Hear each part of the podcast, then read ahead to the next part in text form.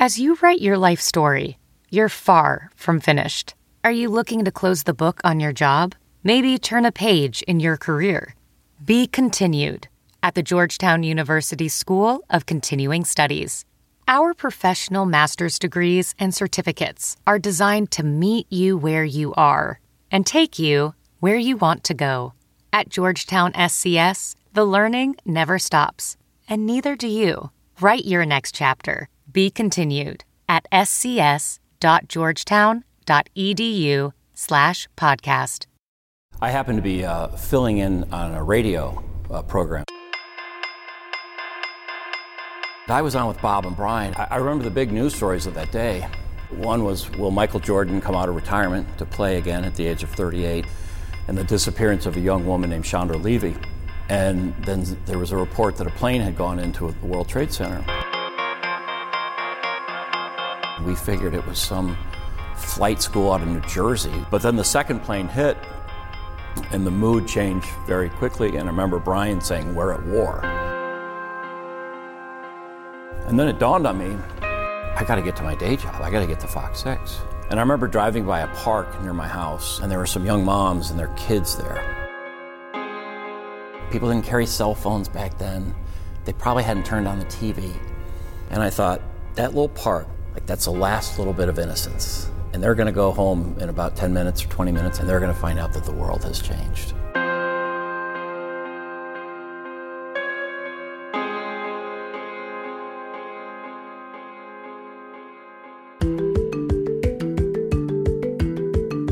From the Fox 6 studios, this is a special edition of Open Record 20 years after 9 11. I'm Brian Polcyn, and I'm here with my colleague Amanda St. Hilaire. Hi, Amanda. Hey, Brian. We are recording this episode on Thursday, September 9th, two days before the 20th anniversary of the deadliest terrorist attack ever on American soil. It was September 11th, 2001, when 19 militant extremists associated with a terrorist group known as Al Qaeda hijacked four American jetliners and carried out suicide attacks that leveled both towers of the World Trade Center, cratered the Pentagon, and killed thousands of Americans, including hundreds of first responders. 20 years later, we're looking back at the day that truly changed the world. And joining us for that journey are Open Records executive producer Sarah Smith. Hi, Sarah. Hey, guys. And Fox 6 News Director Jim Wilson. Hey, Jim. Hey, guys. Thanks for having me today. It's nice having our news director on, and, and one of the reasons, and this was really Amanda's thought to have you here, is, is it, w- number one, we represent all of us s- some slightly different time periods, but also having someone in the position that, that you are in now, uh, thinking about what it's like to cover an event like this. I know you weren't news director at the time, but obviously you have a whole new perspective, I imagine, on all of this. And maybe a, a really good place to start for us is – and I think everyone's doing this right now, right? We're all looking back at where were we 20 years ago, and, and it's sort of like the I wasn't around for the Kennedy assassination, but when when when John F. Kennedy was assassinated, where were you? What were you doing? I think everyone has that moment who was who was alive for that has that burned into their memories.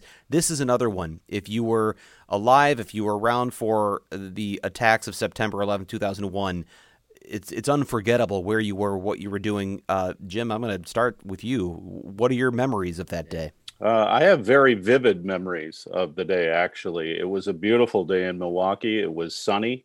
Uh, I was dropping my daughter Betsy off at her uh, grade school that day, and I heard on the radio that a plane had crashed into one of the towers.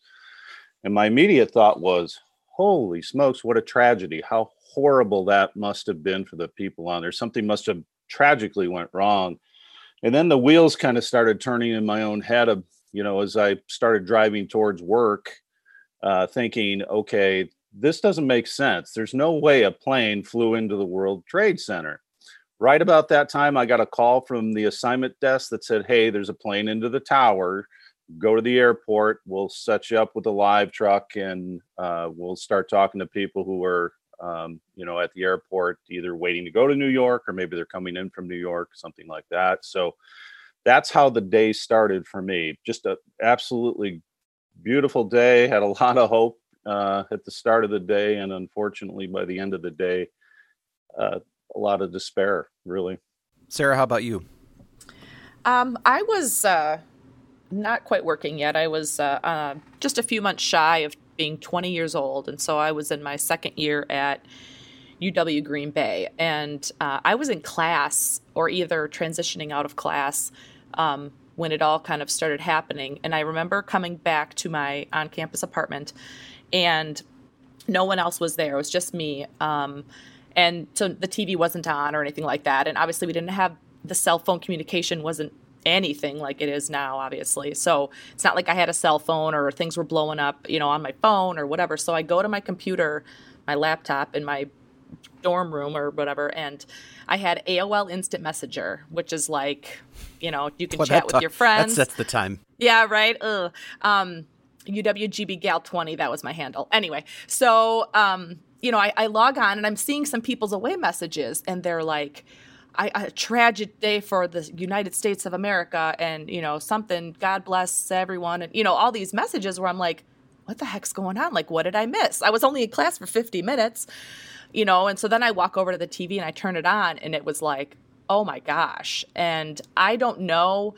After that, things get a little, uh, you know, fuzzy about what happened and how I felt after that. But I just remember sitting there on TV, just watching hours and hours of television and thinking, oh my gosh, like when I left here an hour ago, it wasn't like this. And now here we are. And, you know, just in that time frame, how much changed. So, Sarah, I, w- I was a little younger than you. I was in sixth grade. And so that's kind of at the stage where you want to start being treated like an adult, but you're not an adult. So I'm in class and all of a sudden a, a, bunch of our teachers kind of gather together. They're talking in hushed tones. They look really concerned. And no one would tell us what was going on. And i just re- i remember being so frustrated and so worried. We knew something bad had happened but no one would tell us. And the idea was you know we want your parents to be able to explain it to you. But we went the whole day really stressed out because we knew it must have been terrible. We had never seen anything like that with our teachers before.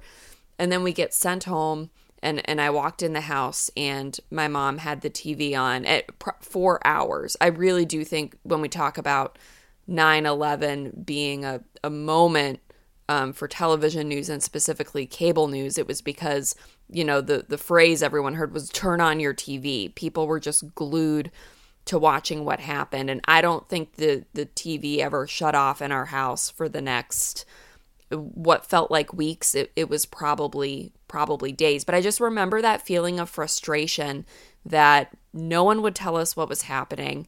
And I didn't really uh, absorb the gravity of it right away. I, I mean and when you think about all the changes that happened after I don't know what it's like to go through an airport without a crazy amount of security. I don't know what it's like to not have to separate your liquids from the rest of your bags. There are a lot of things that changed in that moment that because I was so young, I don't think I appreciated what those changes would mean to day to day life much later. Now, the next day, our school had an assembly. They talked to us about what happened, but I don't, I still don't think we understood the gravity. But my, my biggest memory is actually the day after 9 11 when we were in class. It was Catholic school, so we were making like a, a prayer board, writing down our, our prayer intentions after 9 11. And there was one kid in my class who, um, and this was actually a very, very thoughtful prayer from from a sixth grader, but on his little card, he wrote that he wanted to pray for all the civilians in Afghanistan. And I remember our teacher, who was later fired, and you're about to find out why, went on this rant saying she was not going to put that card on our prayer board. She was uh, something to the effect of, we weren't going to pray for those Muslim people.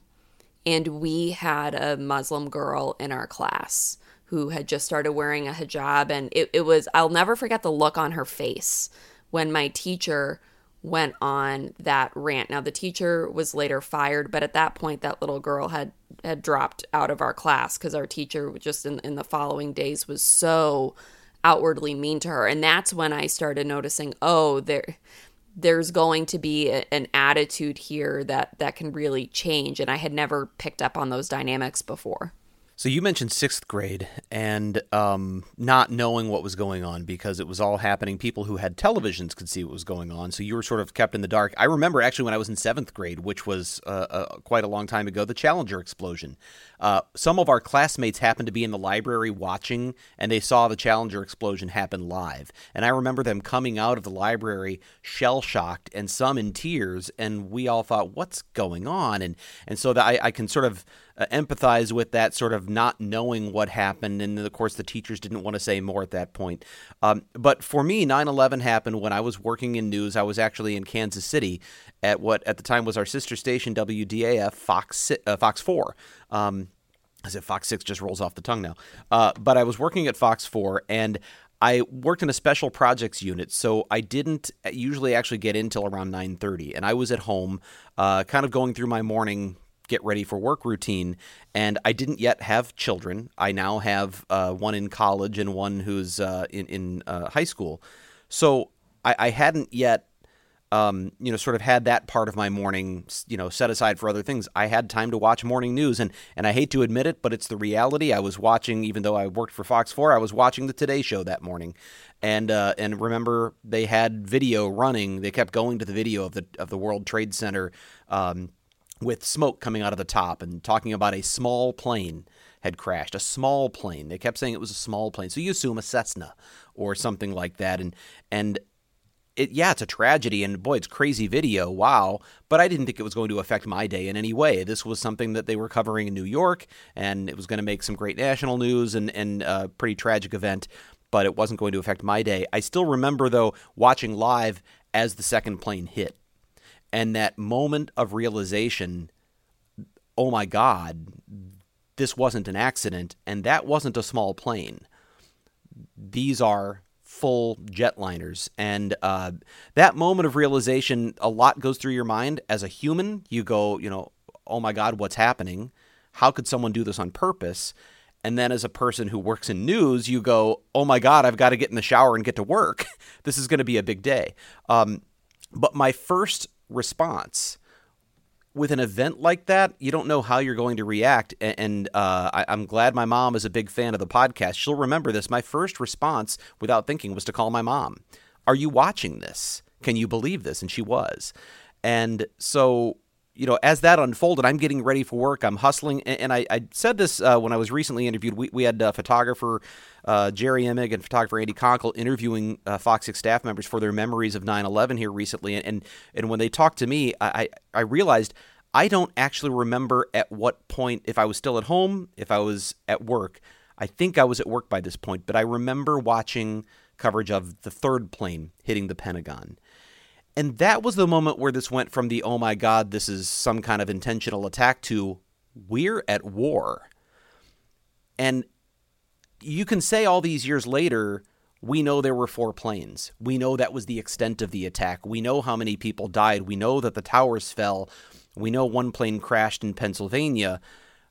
We didn't know that that day. And I still, what, what is most vivid in my memory from that morning is the thought of how many more planes are there? And are they coming to our city? What's going to happen next. And I think for the next several hours, at least the next couple of hours, there was a real fear that this wasn't the last of it. Now, obviously, we started to learn fairly soon that all the planes had been grounded and they had a pretty good idea there were no more planes missing. Um, but or unaccounted for.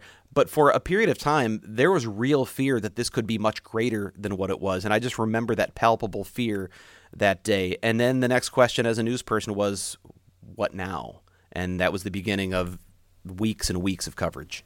Jim, I'm curious about how you're reflecting on 9 11 now. As Brian mentioned, you're now in a position where you really direct news coverage. So, how does that impact how, how you think about that day and how you're reflecting on that day? Well, it was a, a Herculean task, you know, to try to cover that kind of thing, especially when it's predominantly on the East Coast and uh, you don't have anything locally. I mean, they were evacuating buildings. They, I remember the Sears Tower was uh, a, considered a target. Uh, they were getting people out of there. Our U.S. Bank building at the time, uh, they were just the fact that you called it Sears Tower tells us where we were yeah, in time on that. How obviously. how long ago that was, right? So, um, I, I, on the day myself, I was I was like laser focused. My assignment was the airport, and so we got there and we were talking to people. And of course by the time i got there the second plane was crashing into the second tower. And you could hear a pin drop uh, in the airport at that point other than the just the utter gasp of oh my god you know kind of uh, um, comments that were coming from people but they really weren't talking to each other much at that point. and so what was going on outside of the airport and outside of television, I really wasn't too certain of, right? But I knew it was a big effort to mobilize what we had. And I knew at that point that I was going to probably be on the air for 24 hours, maybe longer. Um, didn't know, didn't know what the future held. That was the only time really in my life when I didn't know what the future held. Um, we were just kind of going as things were happening and reacting uh, accordingly. And obviously, we were concerned just being at the airport, right? That could have possibly been a targeted area as well. So, you know, getting people out of the area, you know, getting them to some sort of, you know, place that they could stay. Remember, if an airplane was flying over Milwaukee, regardless of where it was going, it landed in Milwaukee, right? So there were a ton of people in the airport that day that had nowhere to go. They didn't know anything about Milwaukee. They weren't planning on being in Milwaukee. But I will say the one thing that really showed me something about uh, Milwaukeeans and Americans in general is I saw people coming to the airport, picking up their loved ones, and then picking up total strangers taking them home, giving them a bed to sleep in, giving them a meal to eat, not knowing how long this was going to last, right? Because as Brian said, the FAA had shut down all air travel by that point. And so by, I don't know, three, four o'clock in the afternoon, uh, the airport was pretty empty. It was a couple of media crews and most people were gone. They, there wasn't anybody landing anymore. Most people had found some way to you know find a find a hotel or end up at somebody's house a total stranger's house and uh, that's kind of how the day was playing out for me down there. But as far as the big picture part of this yeah i knew this was going to go for weeks uh, as far as you know coverage plans and it just meant that you know i was i didn't see my family for 24 hours. I mean think about that as somebody who's covering i had three young children and uh, a wife who were pretty frightened right? They were they didn't understand they didn't know what was going on and you know dad's in a job that you can't really come home right? I really what we were doing was you know it probably in the history of my career is probably the most important thing i'd ever done was that day right? Was just keeping people informed as best we could as to what was happening uh, in the world. Remember, the president was, they were playing a shell game with the president, right? They were flying him from point to point to point because uh, uh, they were worried that, you know, he might be, you know, the next uh, plan of attack, right? So um, there was a tremendous amount of uncertainty in the afternoon there of you know, quite frankly, you know, my family not even knowing if, you know, what if tomorrow was coming, right? I mean, it, it sounds kind of crazy now to talk about it that way. It didn't that day. Sure didn't that day. And so, um, you know, you kind of, as a journalist, you kind of go on autopilot sometimes and you just grind through and you do what you have to do to, to get the job done. And, you know, I think at the end of the day, we were all like, this is bigger than any one of us, any bigger even you know, and than our families at the very moment. So that's kind of, you know, my main recollection, you know, of the day and kind of how we covered this thing. Amanda, you're talking about being in sixth grade and the teachers not wanting to sort of, or, or how to figure out how to tell you about this and, and, and how to, how to let you know what was going on. I remember uh, my assignment that day because most of the coverage was national, right? I mean, the the cable networks were going to cover, or the networks were going to cover this, and we were going to just cut in with some local content now and again. But primarily, this was wall to wall national coverage. So, what do you do locally? Well, they sent me out to just go find something. You know, we don't know right now. Go find a story. And so we went out, and, and to a large degree, the day looked like a normal day. I mean, obviously there were fewer people on the roads, people were glued to televisions, but we got to um, Ward Parkway in Kansas City, south of downtown, and I remember seeing a, a, a kindergarten field trip. There were some teachers leading the students around in a park and and you uh, Sarah and Amanda both as moms now you you know sort of imagine that sometimes you have to tell kids about things that are very adult and you have to find a way to explain it to them. These kids and their teachers I didn't know what they knew at all. So we approached them and I and I asked do you, do, do you know what's going on right now in our country? And one of the teachers uh, was able to pull aside and she said well we got a call from the school we know, but we, we, we are going to tell the kids, we're going to find a moment to bring them all together and sort of tell them as best we can, um, you know, in a reassuring way what's happening. And I, and I realized this was a moment in history, and I said, you know, look, we are witnesses to history. Do you mind if we observe as you tell them? And so the teacher let us put a microphone on her. And, uh, and I don't know if anyone back at Fox 4 in Kansas City has this in the archives. I sure hope they do uh, because I'd love to find some of these kids now. But the teacher sat them all down outside. It's a beautiful sunny day, and uh, and she she said um, something to the effect of, "Some bad men have knocked some of our tall buildings in New York City down." But you're okay, and your parents are okay, and we're all going to be okay and it, it, there was more after that but that's what stood out to me was the immediate reassurance and sort of just that encapsulation the summation of this is some bad men knocked down our tall buildings in New York City. And if you really step back from it that that's exactly what this was. You can add all sorts of other detail there were some bad men who knocked down our tallest buildings in New York City. And the real immediate concern was, are we all safe? And that's what she made sure those kids knew. And I really would love to know what they were thinking when they heard that. You know, they're five years old, maybe six years old. I don't know how old uh, kindergartners were at that time. It slides around sometimes. But I, I remember the looks on some of their faces. They looked like a right fielder at a t-ball game. You know, they're picking up grass, they're looking around, they're not really paying that close of attention. A few were right on the teacher. And I, and I wonder what they remember of that day. It would be very interesting now, 20 years later. Well, and I think that that day changed the concept of what is our backyard, right? So at the time, I, I grew up in New England. So that's where I was. So proximity wise, I, it was closer to New York. I had classmates whose parents regularly went to New York for trips. Actually, if I rem- if I'm remembering this right, one of the teachers in our school was worried cuz her husband was supposed to be like he was on a business trip to New York City and one of his stops was supposed to be the World Trade Center and uh, he wasn't there and, and he ended up being fine. But I think that idea of what feels close to you really changed because before that, something happening in New York, you know, as a kid, you kind of shrug your shoulders and go, okay, that seems super far away.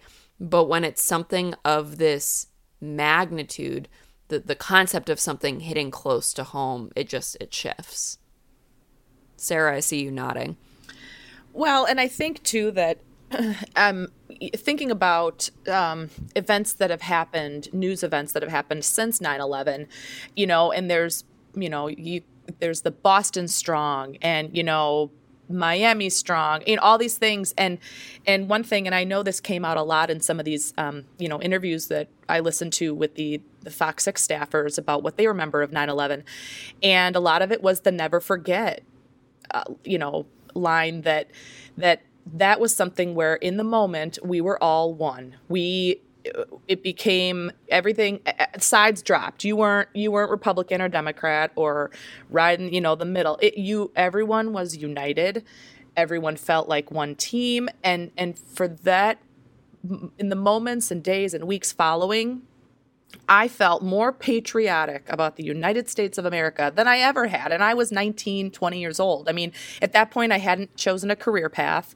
I was like, you know, still doing general education classes in college, you know. So, um, but for watching that, I, I felt a sense of patriotism that I had never felt before. I mean, sure, you know, you go to parades and, you know, Fourth of July stuff, but there was just something that felt different and and you had this empathy to people that you had never met these other these victims families are searching for their loved ones holding these posters up and and i'm like how can i help i'm sitting here in green bay wisconsin what what can I even do? And so I thought maybe like, you know, as my patriotism level rose, like, okay, maybe that's what I can do. I can be a better American. Like I can be loyal to the country or, you know, whatever. So it just it just felt different um, for me following that. And I kind of got that sense from a lot of people.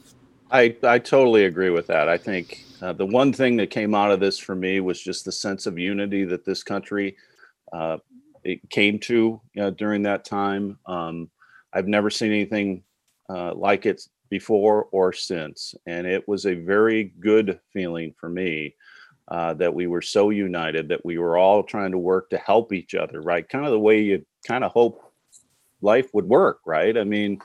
Uh, we were all Americans, whether we were New Yorkers or Milwaukeeans or San Franciscans or who, whatever, right across the country. We were all Americans at that time, and there was very little division, at least for a while. Um, of course, politics started seeping into it a few weeks later, but um, you know that was the one thing that I'll take away from this uh, was there was a time when we showed that you can be united in this country, and yes, it was a very bad thing that happened, but something really great, uh, at least from my perspective, uh, came out of it.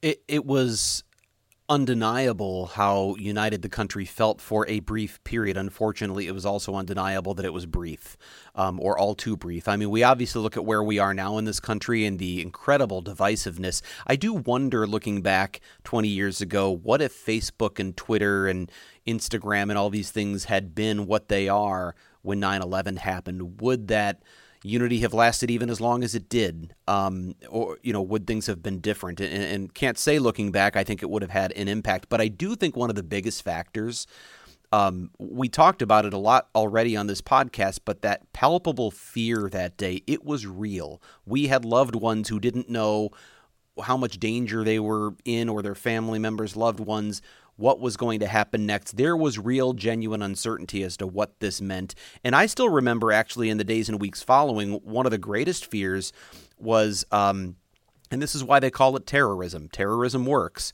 Uh, I remember the live beheadings.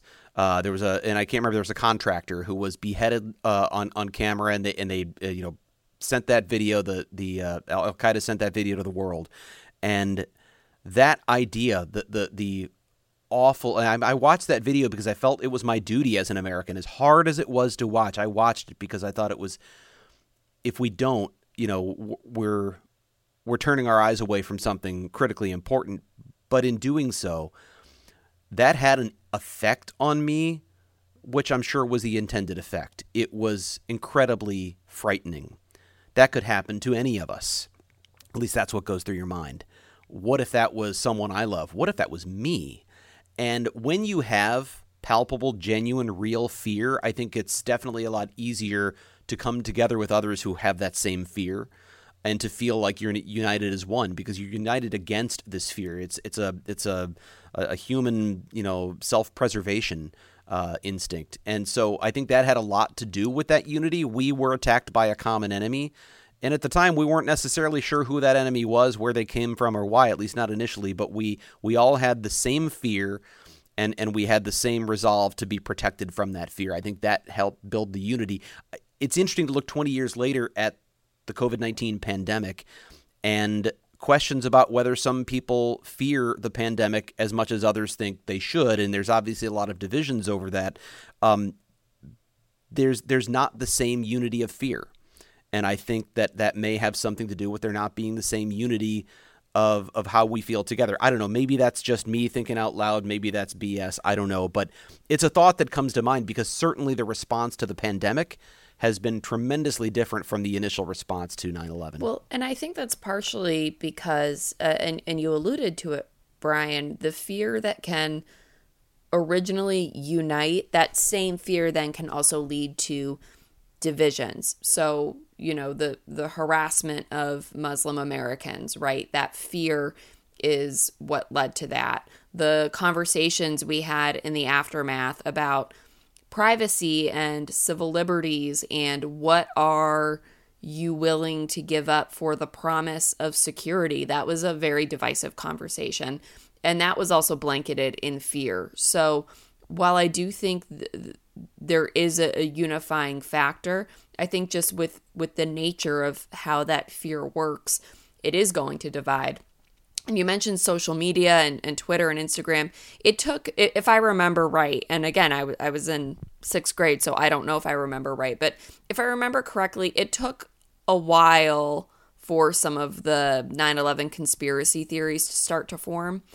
If we had had social media back then, I think it maybe would have taken seconds, minutes, uh, you know, dealing with things like doctored footage. Uh, there, there are just a whole bunch of things that now those of us covering in news would have to navigate if it happened today that uh, it just didn't even exist back then. We had no concept of it. Jim, I'm sure that's something you think about a lot. Yeah, I totally agree with that. If social media had been then what it is now, this would have been a totally different conversation, I believe. I think within you know families and things like that friend groups things like that the unity would have been very strong but i mean the difference for me at the time was it was so real and so uncertain and so urgent at the time. That's the big difference between a pandemic and what was going on that day.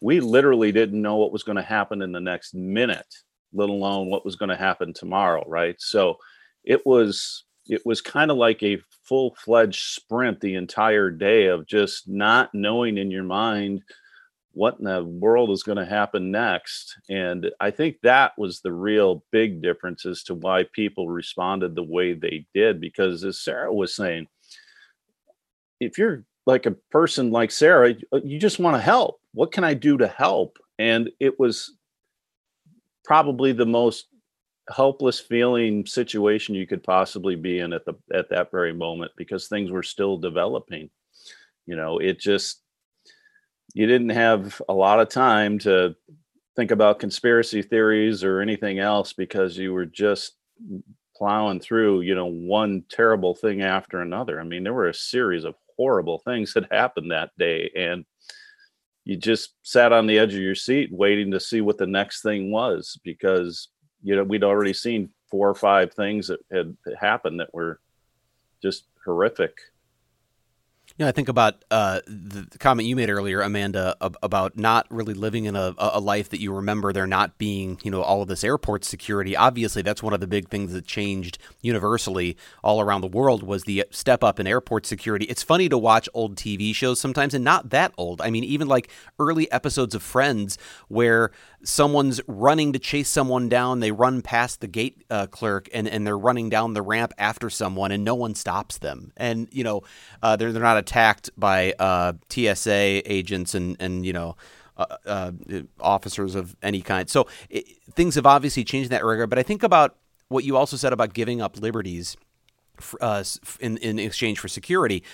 I, I think the vast majority of us have, have come to uh, terms with the idea that, okay, if we have to take off our shoes at the airport, that's fine in, in the name of security. If I can't have more than three ounces of liquid going onto an airplane, I'm willing to give up, you know, the, the larger bottle of shampoo in my carry-on um, so that we can have a safe flight.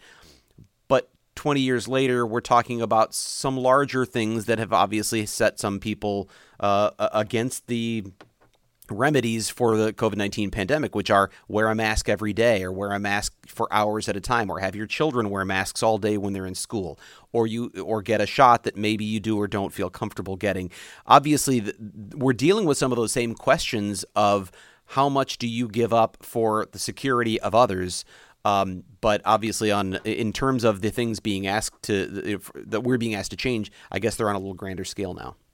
Well, Bryan, you have you have a daughter in college now.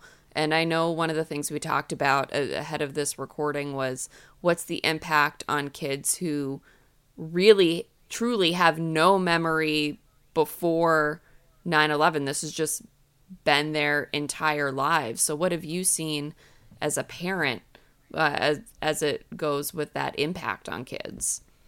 Well, what's interesting is uh, they remember 9/11. Well, they don't. I mean, they weren't here for it. They so they don't remember 9/11, but they know of 9/11. They've learned about it in school, but they they know of it and have learned of it the way I learned of Pearl Harbor. Um, it was a history lesson, and if you know maybe you had a grandfather who really wanted to tell you all about it, you got some real details about that history lesson from an individual perspective, not just a, a history book or a teacher. But beyond that, they don't really know much more. And and obviously, when this first happened, those visuals were on the air constantly. And Jim, as a news director, you know there's a certain point at which you have to say, let's stop showing people jumping off of buildings.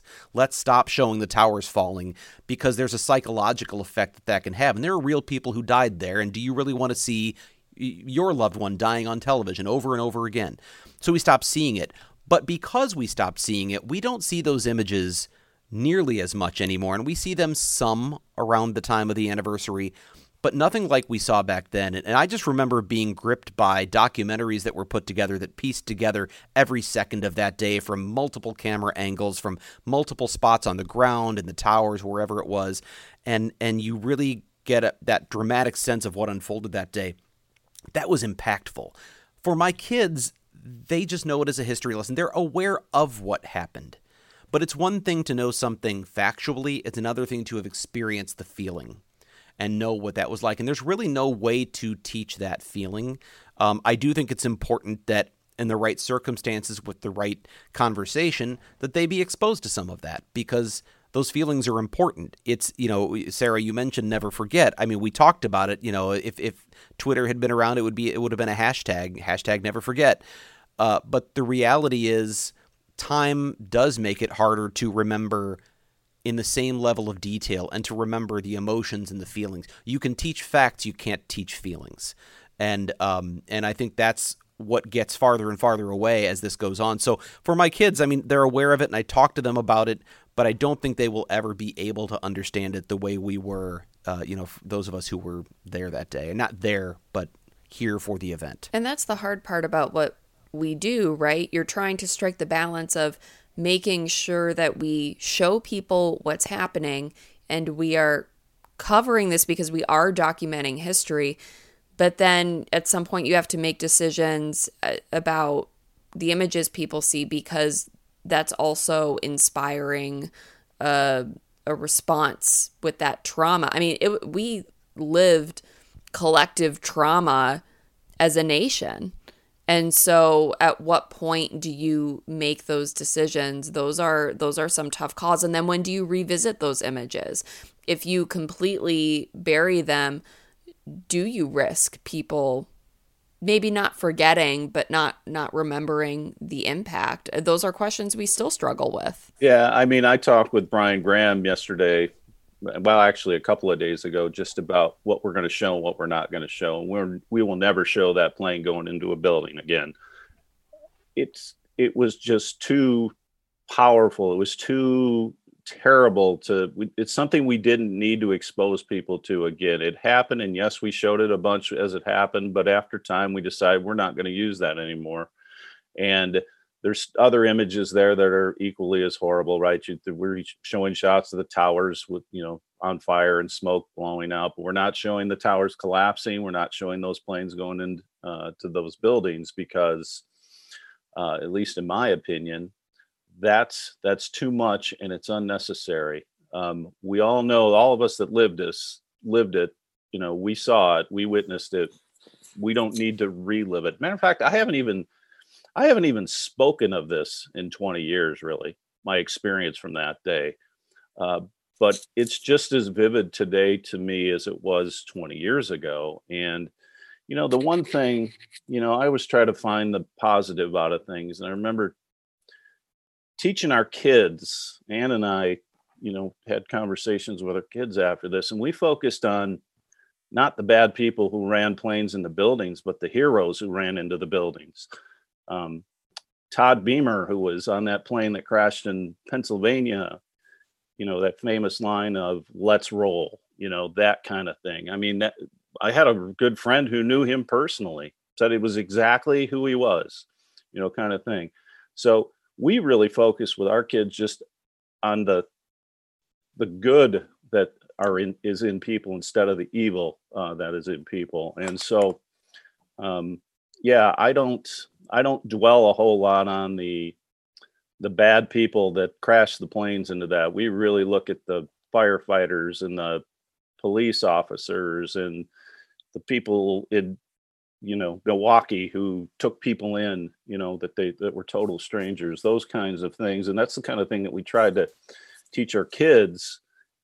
That's that's what you do in a situation like this right? You try to you try to help people wherever you can. So um, you know a lot of mixed emotions over the years uh, on all of this and and actually churning up quite a bit of emotion just talking about it for the last 45 minutes here. But um, you know you you you move on and you figure out you know how to move forward. And it was a very difficult time for us as a country uh, from you know kindergartners to you know war vets. I mean it was it just ran the gamut of you know how do you process something like this? How do you get through something like this? But lo and behold we did. And you know hopefully you know we're better off in some ways uh, you know for what we saw and what we learned through all that. So that's kind of that's kind of how we we processed it all i guess in the in the wilson household uh, back at the time echoing what Jim said there too is that like that's I think that's part of the reason why every year, you know, like so maybe like in April I'm not thinking of 9/11, but obviously around this time you can't help but think of it. And I think that's part of the reason why I personally and you know sometimes my husband, but like we I want to take the time to to go on those different channels now that are running some of the documentaries again. I feel like I always find something that I haven't seen before or something that I can learn.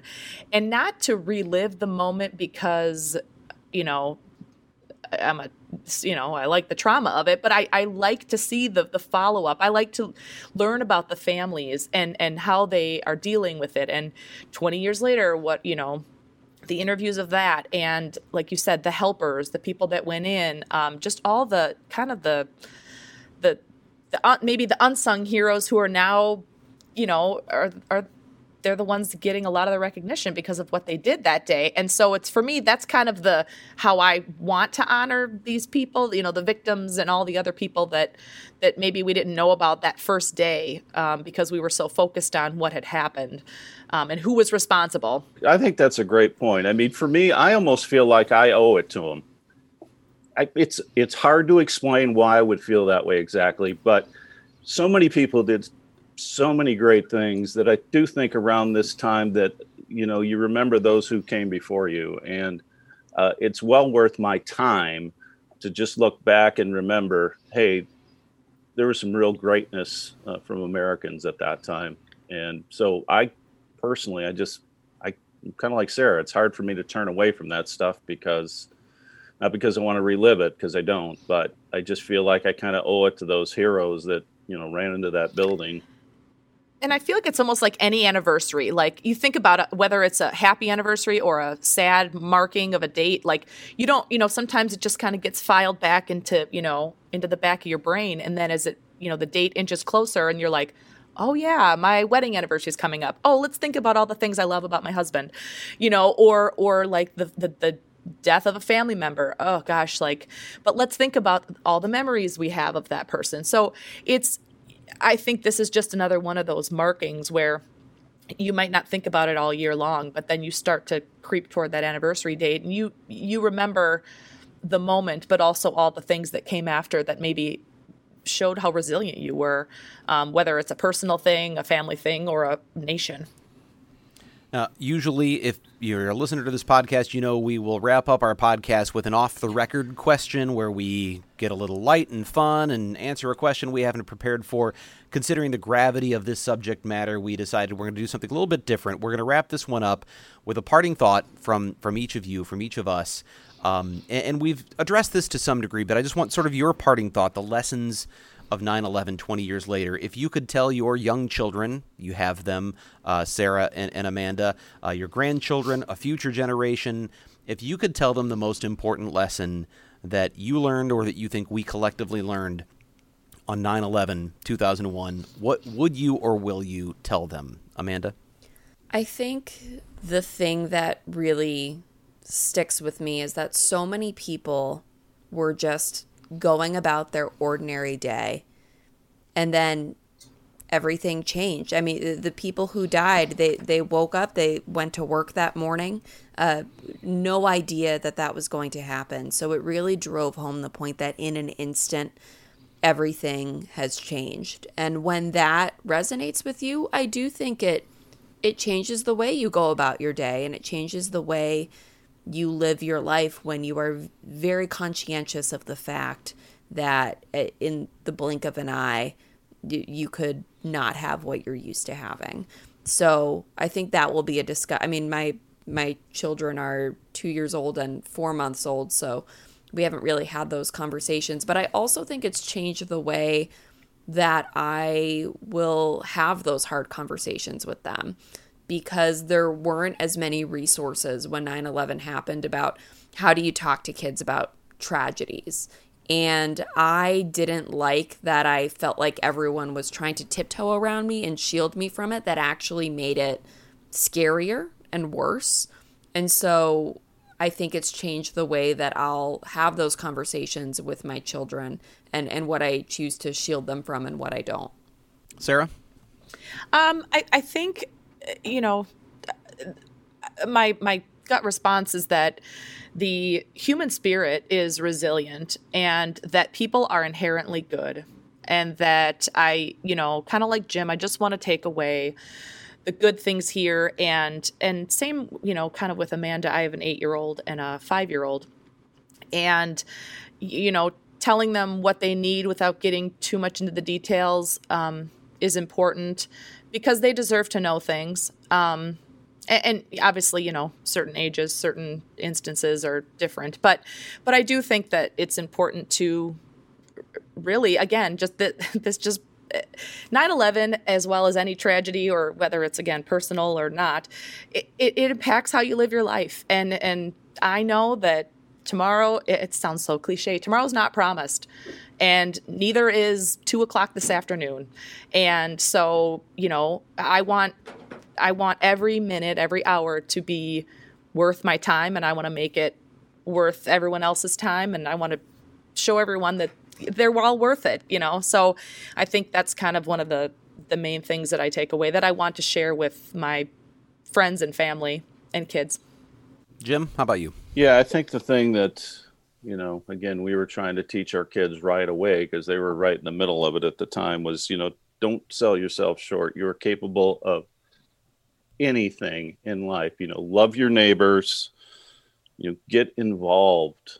Um, there were things there that you couldn't quite imagine people even doing, but they were doing it by the hundreds. Hundreds of people were running into that building on that day, and you, you, there comes a point in life sometimes where you got to put others in front of yourself, and that's you know a basic concept that we've always tried to teach our children because we we've believe in God in our family. And, you know, we, I don't want to get too preachy on this, but, you know, we're all in this together in the human race. And, you know, sometimes extraordinary things are called upon you uh, to, to, to act. And so uh, I think the big thing that uh, we kind of left uh, for, with our family was there's times to act. You can always find a time to act. And when things like this happen, you've got to do something. You've got to act, and uh, and even though it's very frightening, uh, you you've got to do something. You can't just sit on the sidelines. So, um, you know, I guess you know, just for me, just to wrap up my thoughts on this is again, just so impressed with the American spirit, uh, the human spirit, as Sarah called it. Uh, of that day, that's what I'll walk away from with all this is all the people that sacrificed so much uh, in so many places that day um, that we all kind of rose up together and and came together and got through it. You know, it wasn't about retaliating, you know, against Al Qaeda. For me, anyway, it was more about just how we all came together and how unity was so strong at the time. And I realize that's probably something I may never see in my lifetime again. And that's something that I personally cherish that uh, it is possible. That gives me hope that we can come together all uh, someday, um, just because I've seen it happen. And I can show that as a tangible event where anything's possible because we saw it time and time again that day.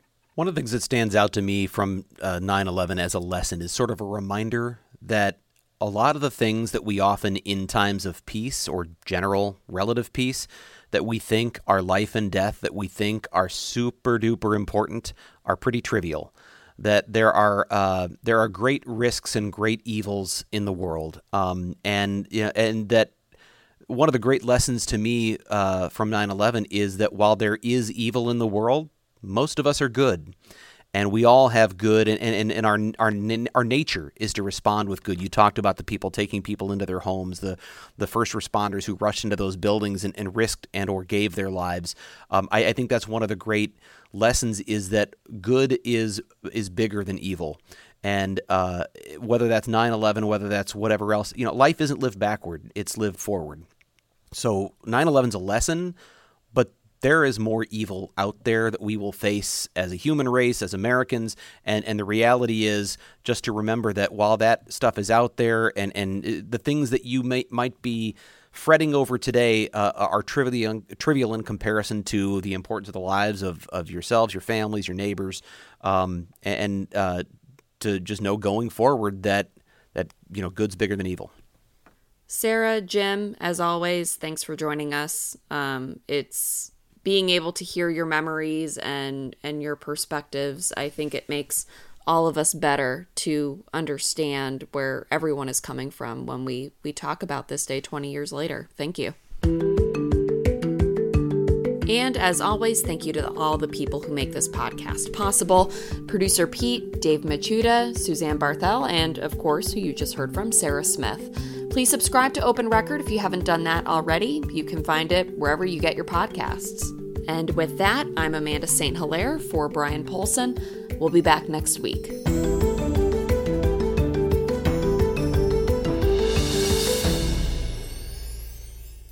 Look around. You can find cars like these on AutoTrader, like that car riding your tail. Or if you're tailgating right now, all those cars doubling as kitchens and living rooms are on AutoTrader too. Are you working out and listening to this ad at the same time? Well, multitasking pro, cars like the ones in the gym parking lot are for sale on AutoTrader. New cars, used cars, electric cars, maybe even flying cars. Okay, no flying cars, but as soon as they get invented, they'll be on AutoTrader. Just you wait. AutoTrader.